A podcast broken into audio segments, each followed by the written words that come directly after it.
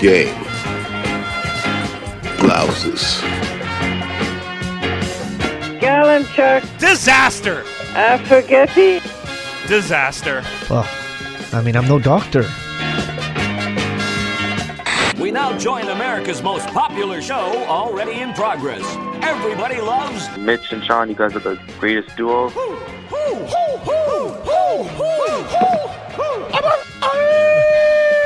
Fantastic. That team sure did suck last night. They just plain sucked. I've seen teams suck before, but they were the suckiest bunch of sucks that ever sucked.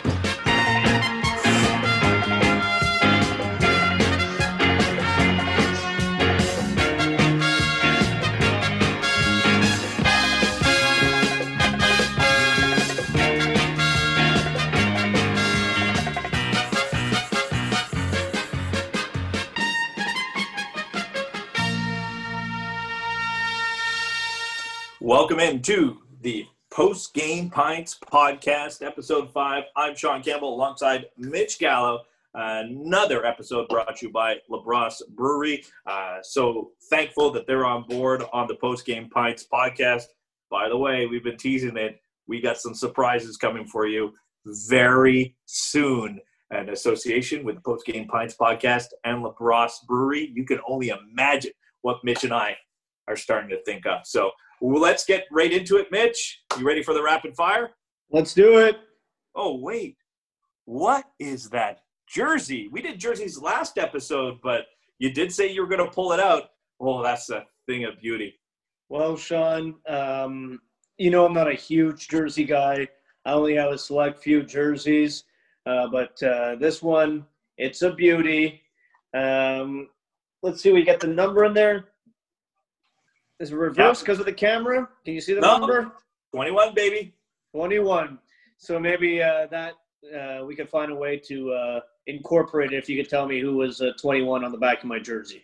Well, by the way, if you go, and I never told you in episode who I was wearing, I just said what number I was wearing for my All Star jersey. If you go to LaBrosse Brewery and you walk in and you tell them what number jersey I was wearing, if you say the name on the back, which I never said last episode, but you knew already because he's one of my favorite players of all time. He never wears number 12, but for some reason at that All Star game, he was wearing number 12. You walk into LaBrosse Brewery and you go check out episode four and you tell them what number jersey I was wearing, you get a discount on your beer. Just like that.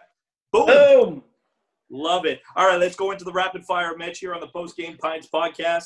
Yeah, buddy. Let's get political. U.S. election.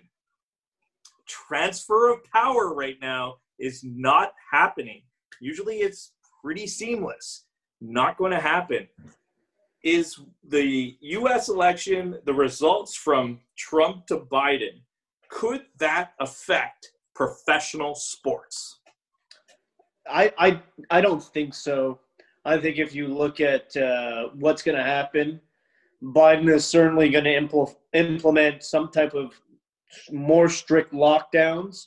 I think it'd be pretty naive to think that nothing is going to change. But I think if you look at uh, sports as a whole, I don't think they're going to be impacted all that greatly.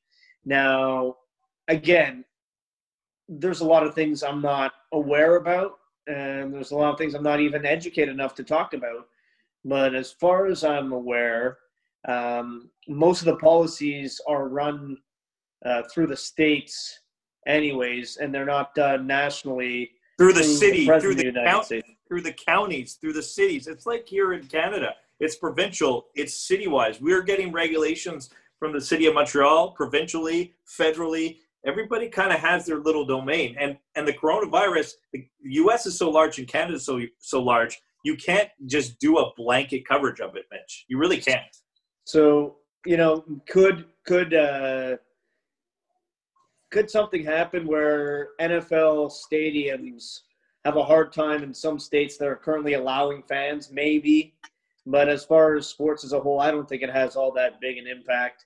I, I I wonder about the border situation and maybe with Biden if that can actually resolve itself a little bit quicker with Biden compared to Trump. Um, that that's something to look to towards. But really, I, I think sports it's such big business that regardless of who's in power, they would be not too bright to to force too many restrictions on such a big big business as far as money. You said it right there. To me, it's the border. The border is the biggest thing, and I know that they're delaying it now to the end of December, and that's more on the Canadian side. The U.S. is like open everything up, but if Biden was in control or had his say, he might be on par, and they might have a schedule of oh maybe we'll be able to integrate. Like you said, it may work better with Biden, where Trudeau and Biden could say, look, we'll allow this, but we won't allow this. It seems like there's no conversation. Canada is just saying borders closed, you can't go, done it's over. Whereas I think that there might be more discussion with the Joe Biden. And other than that, I think you're right with the state regulations and the county regulations that people might do their own thing. We've seen it in Montreal. You, you kind of have your region zone red, zone orange, zone yellow, and, and that's the way it's going to work. But uh, I, I, I am curious if it takes longer and then if Biden comes in power and he has this national plan to do something about the coronavirus and some sort of lockdown, that might hurt uh, fans being in the stands, and I worry about the NHL there because their goal is to get fans sooner than later because the money part of it. Other than that, I think some of the other sports are just going to keep doing what they're doing. Yeah, and the other thing, you know, he, he's he's going to come in at a really good time, probably in January. Uh, Joe Biden, um, based on where it seems the uh, the vaccines are headed, because obviously there's a lot of momentum that look like around January um, they can start implementing uh, vaccine plans. The other thing is, um, and I think this is a big time player when it comes to having fans in the seats and something to look forward to. How good is the technology going to be at that time when it comes to rapid testing? I think yeah. rapid testing could could really get fans back in the buildings maybe quicker than we think is possible. All right. So from political, why don't we just go into the NFL? It's a very simple question, Mitch, and I'm curious if we're gonna. Sorry, I just had to put that there. Thank you, Lebras. Uh, I just had to. I had to put it there. I, maybe we have the same answer, and we don't like having the same answer for anything that we ask on the Post Game Pints podcast. But it's when you're sitting around, you're asking, and you just throw it out there. Who's the best team in the NFL right now? Do we have the same answer? I don't know if we have the same answer, but a wise man once said, To be the man, you have to beat the man. Woo! And Sean, that man is the uh, Kansas City Chiefs. The Kansas City Chiefs, with only one loss on the season, they are the defending Super Bowl champions. So to not declare them the best team in the NFL right now, uh, you have a hard argument to make because that is the team that won it all a year ago. All right. So I'm coming in close because I know that YouTubers, and I know that we're on SoundCloud, iTunes, did not see what I was doing while you were talking about the Chiefs. And that's what you get on YouTube when you check it out on YouTube. You can subscribe to us at Post Game Pints podcast on YouTube. Now, you know I'm biased, and then they're seven and two, but we're not disagreeing. You're right. Ric Flair knows to be the man, you have to beat the man, and it is the Kansas City Chiefs. I don't care that the Steelers are perfect. I don't care that I love the Green Bay Packers. I will take a Kansas City Green Bay Packers Super Bowl, absolutely, even if it's three weeks delayed because of the coronavirus in an empty stadium. I don't care what it is. But the Chiefs are the best team in the NFL. I I don't even think it's close. And I know records here and there. I don't even think it's close. They could lose two more games in a row, and I will still say the Chiefs, Mitch. Still say the Chiefs. I like their defense. I like their offense, and I, I love Patrick Mahomes. Yeah, and I think they're well coached. Uh, I, I don't see many holes in, in the Kansas City Chiefs. But what about them in the NFC? Who is the best team in the NFC? Who is most likely to play against the Kansas City Chiefs in the Super Bowl? Is it the Packers? Yeah, it is. I think it is. Look, they got some problems like everybody Look, else. I, I think the, I think the, run the, defense is a big time problem for the Packers. Yeah, okay, but they still have a quarterback. If he has the ball at the end of the game within seven points, he's going to be fine. Within eight points, he's going to be fine because I trust him on a two point conversion. Look, they're getting Allen Lazard back. That is huge. Their schedule's not tough the rest of the way. They're going to be able to ease, I think, into the playoffs because of the the, the lead that they have. Key here is if they can get the number one seed, there is only one buy, and I think that buy is going to be very important in the NFC. If the Saints get it, if the Bucks get it, I think the NFC West is going to keep the records down a little bit, so it won't be Seattle, Arizona, or the Rams. They're going to kind of battle each other, and it's going to be a lot of fun to watch that. But I do think that the Packers, if they get that number one seed, you're not going to want to deal with them. Yes, they have problems defensively, but if the Smith brothers start getting uh, an idea of what they want to do, they can get Kenny Clark in there to stop the run. It may be able to slow things down, but they're built around their offense. They're built around Aaron Rodgers. They're built around Aaron Jones and Davante Adams. I do think the Packers are the team in the NFC because everything, yeah, they have problems, but the Bucks have problems, the Saints have problems, the Seahawks have problems. Um, let's not go to the NFC East. Well, look, you mentioned a lot of teams there. I'll tell you this: I think Tampa Bay is a better team than Green Bay, but Green Bay has the better player in Rodgers over Brady right now. Okay, Tampa Bay. Let me just jump in with Tampa Bay because I know that Tampa Bay handed Packers one of their two losses. What happens? The Bucks are going to face the Packers again, possibly in the playoffs, and the Bucks are going to try and do the same thing that they did. The Packers will adjust. Matt LaFleur is too smart for that, not to adjust. We'll see. Can they stop Ronald, Ronald Jones? Can they stop Fournette? And you know, I think maybe Bucks a little bit better on defense than the Packers. But you, you're right; they have the playmaker in uh, in Rodgers. And Sean, you might think you might think I'm crazy. You might think I'm crazy for this, but I just I got the, this feeling about the Rams. No one's talking about the Rams, and I think Uh, they by far That defense is fun, man. That's that's that's a fun defense. they have by far the best defense.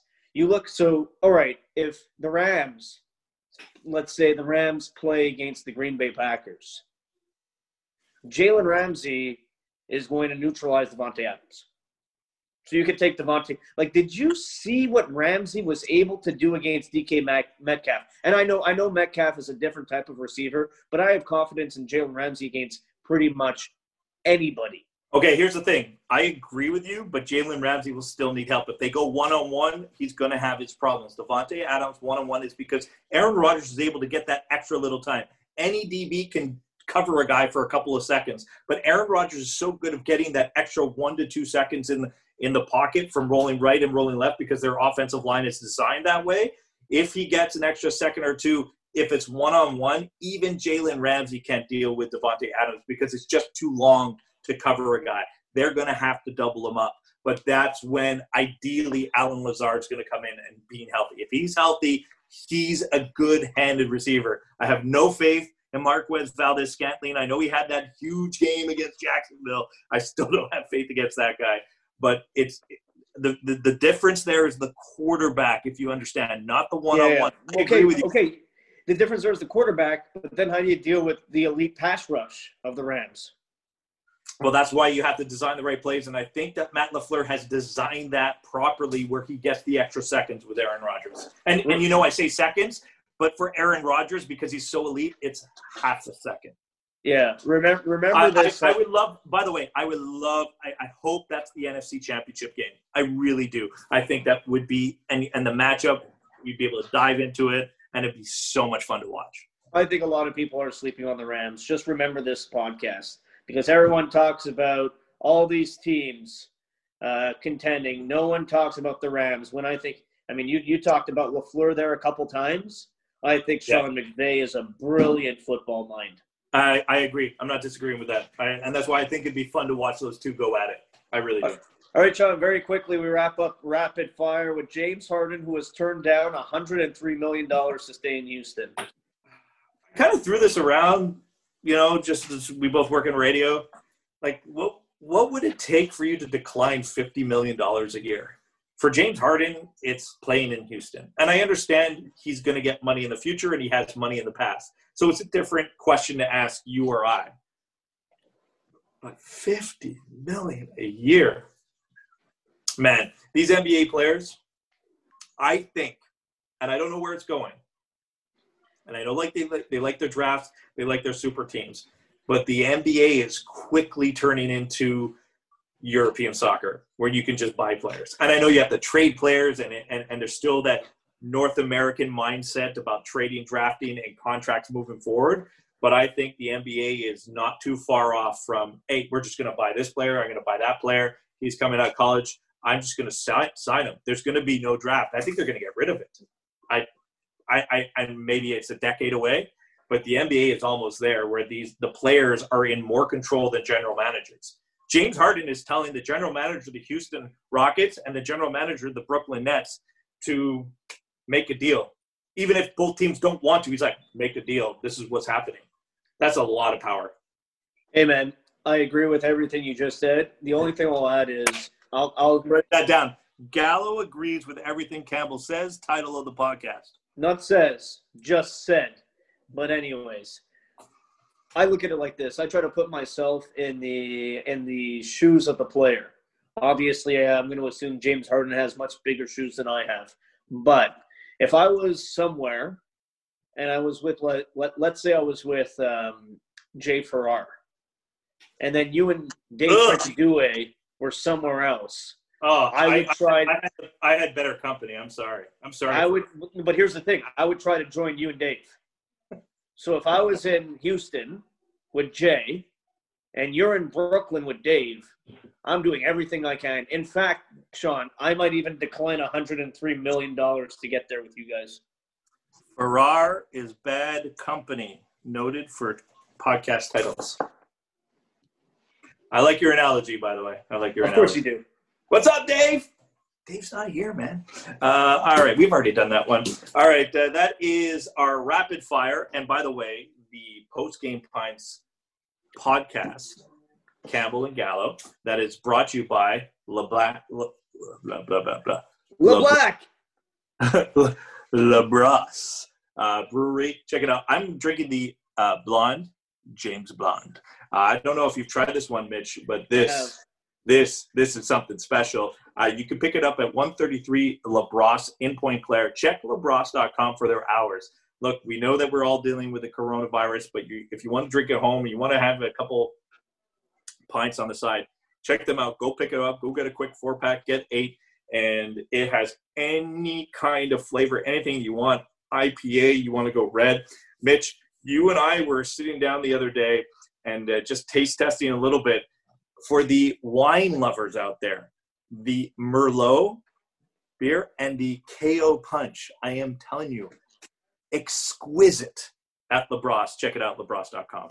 KO punch a little, uh, little dangerous. You you enjoyed the KO punch as In a good way. As a boxer, I think you enjoyed the KO punch.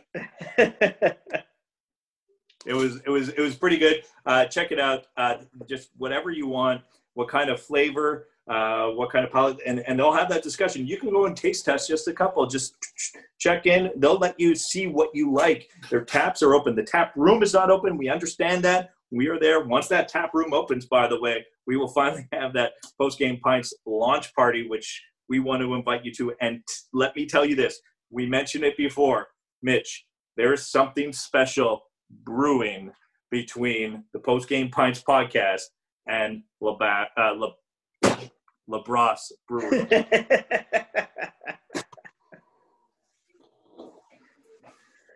All right. What do you want to do next? Blonde, James Blonde. You want to do a classic sports argument? Sure, let's do it. All right, Mitch. What's Yes. the best sports video game in the world? NHL 94. NHL 94. Okay, the argument's done. Why don't we have this argument then? What is the second best, second best sports video game ever? And I need you to get involved in comments. I need you to get involved. Tweet directly to Mitch White Gallo, Sean R. Campbell. The second best video game of all time. Sports video game. Who's going first? Go ahead. I got I got answers up the yin yang on this one. All right, you get one. My answer's going to be right anyways. All right. Answers up the yin yang podcast. Name that podcast. I am going with Punch Out. Mike Tyson's Punch Out. Here's a classic. I know you love it. We All are right. talking we are talking that this game was released 30 years ago and it's still popular today. In fact, this game helped push Mike Tyson's legacy into a different stratosphere when it came out because this is before he exploded onto the scene. Yeah, he was known as the young knockout kid. Punch Out came out, and all of a sudden, everybody's talking about the guy in the video game. I know he later had to be taken out of the video game. You don't have to get on that right now. Uh, Yeah. The uh, the uh, NES version, the Super Nintendo version, which Super Punch Out, Mike Tyson was not involved, and they had the uh, the two Russian brothers that you had to beat at the end of the game. It was you had to beat one brother, and then you had to beat the other brother, and uh, it was it, it was too good that they just transitioned right out of Mike Tyson on that one. the uh, replayability is there, which is huge when it comes to how good a game is. You can play multiplayer, which is obviously a big thing. You hear the sounds from that game. As soon as you hear the sounds, it Yeah. immediately brings you back to a certain time. You have the fact that The Simpsons made an episode basically with a mock version of uh, Mike Mike Tyson's Punch Out.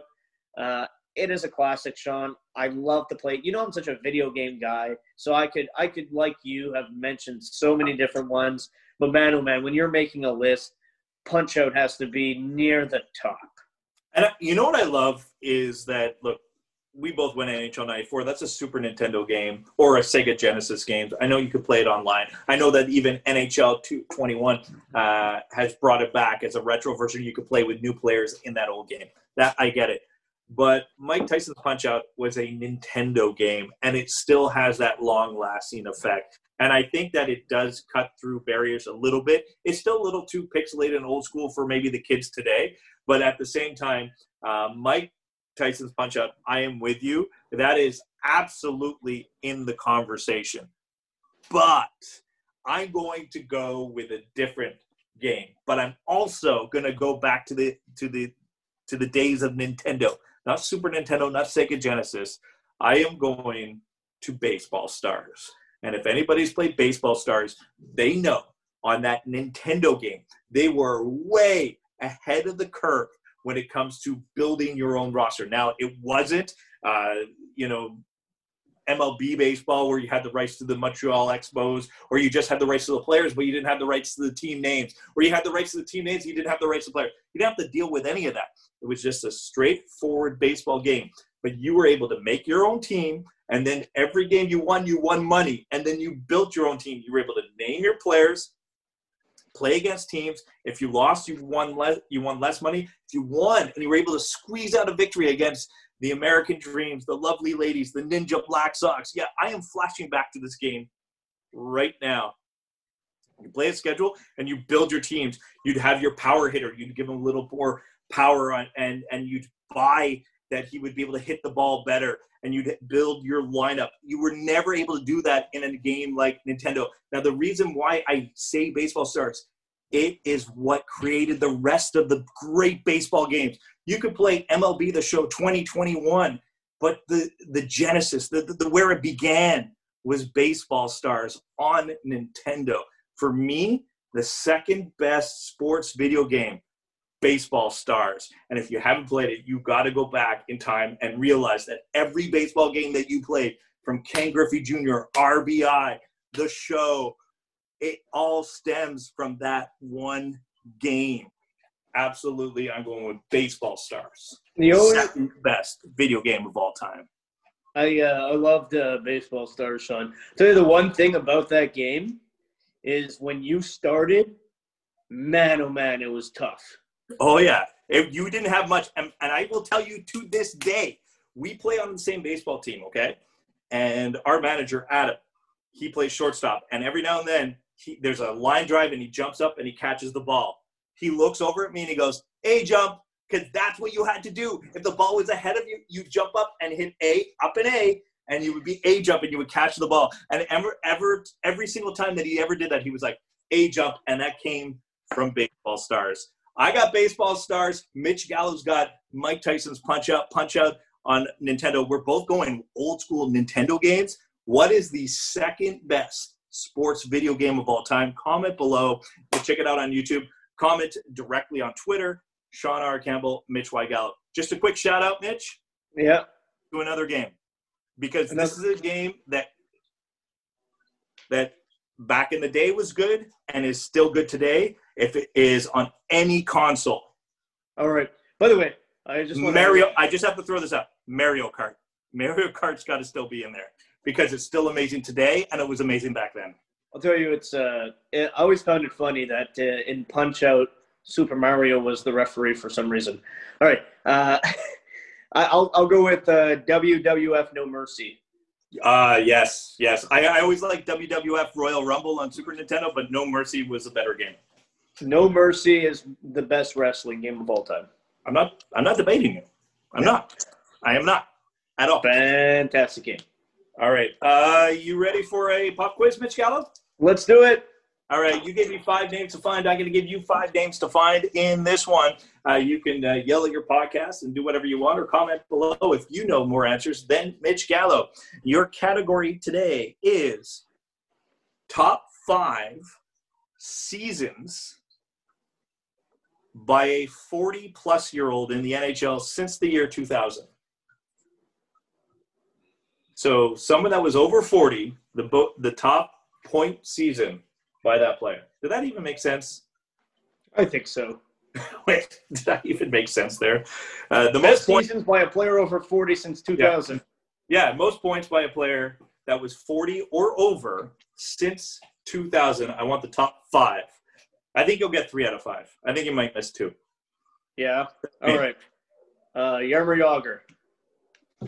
Jagr is uh, number uh, three on this list. Uh, by the way, Jagr he has two seasons over 60 points, over 40 years old. But I'm going to count his 66 point season in 2016 as a 43 year old.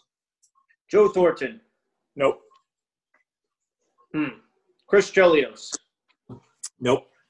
Just because he was old doesn't mean he was good. I I realize that.